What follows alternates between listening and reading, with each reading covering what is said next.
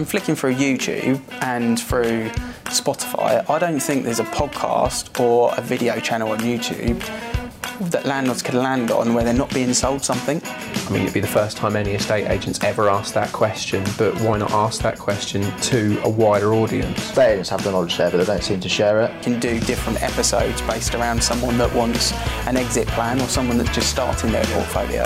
The rules change every year. Yeah. But why not just open the floor out and just say, well, is property even the best investment out there? And tax advice is a big thing, especially with everything that's changed, capital Yeah. gains tax, and obviously your stamp duty costs that you need to pay and whatnot. People don't realise what they need to prepare for.